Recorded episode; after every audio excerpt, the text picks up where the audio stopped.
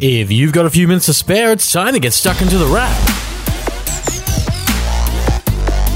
For the week ending June 8, you're tuned into The Wrap, Australia's fastest technology roundup. And this week was packed with news, so let's get stuck in. This week, that starts with Apple, because there was a lot from the makers of the iPhone this week, starting with, well, the iPhone. If you own an iPhone, Apple was talking up iOS 12, the next generation of its smartphone operating system, offering some interesting features made very much for your health. The next version of iOS will bring with the ability to monitor your screen time and allow you to switch off, helping you to know just how long you sit there playing with Facebook, Twitter, and anything else, and maybe help you get some sleep. If you're not interested in that, consider the speed improvements, because iPhones as old as the iPhone 5S will actually see some improvements with iOS 12. The Apple Watch will also share updates with a new walkie talkie mode and automatic workout detection, while the next macOS will bring iOS like apps to the desktop alongside a special dark mode, great if you like working at night. An Apple TV was also part of the announcements,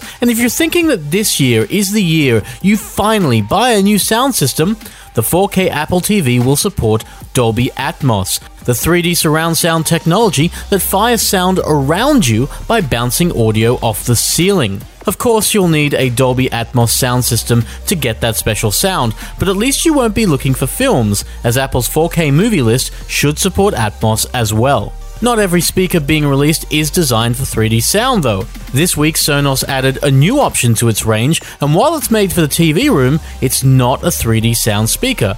Instead, the Sonos Beam is still a soundbar, but one with smarts, allowing you to talk to it and control other parts of your home. If you happen to have a multi room system by Sonos already in your home, that should mean you can talk to the Beam and get it to play music around the entire house. And come July 17, Apple's HomePod speaker will also talk to Sonos as well. That's because from that date, Sonos will be rolling out support for AirPlay 2, and we're hearing it will be compatible with the new Beam, the Playbase, and the Sonos One, and these should act as a gateway to a bigger Sonos system, which is great news as well. This week also brought some interesting concepts from elsewhere in the world. For instance, over at Computex in Taiwan, Asus talked up the Precog, a two screen laptop that used the bottom screen as the keyboard, while Intel and AMD both used that show to mention stupidly fast processors that were on the way as well. The classic video game Street Fighter turned 30 with a special game collection that made us wonder just how much money have we ever wasted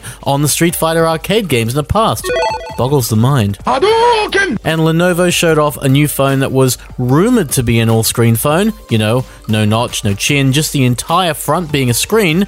But alas, the Lenovo Z5 wasn't that. It was actually kind of ordinary. What was special arrived in a review, and fresh off the Motorola announcements last week, we're ready with our thoughts on something rather surprising a phone that lasts longer than a day. In fact, even more surprising, it's a phone that lasts longer than two days. I know, you're stunned, you, you don't believe it. But shockingly, Motorola's Moto E5 managed to hit a staggering three work days in our test this week, pulling an amazing 60 hours of actual use.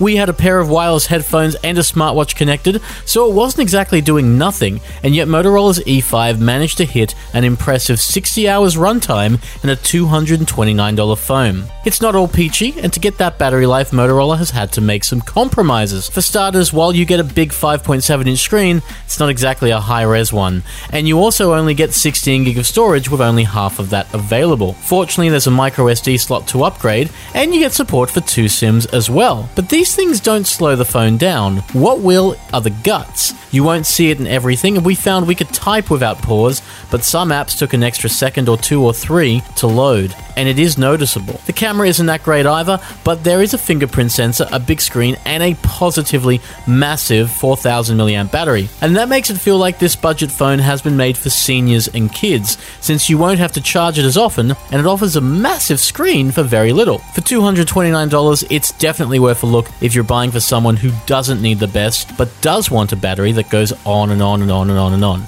Not like the show, which is now over. It doesn't go on and on and on. We actually have a hard limit. But you've been listening to The Wrap, Australia's fastest technology roundup. The Wrap appears every Friday at Podcast One and Apple Podcasts, and we'll be back next week for more tech in five. Until then, have a great long weekend and a top week, and we'll see you next time on The Wrap. Take care.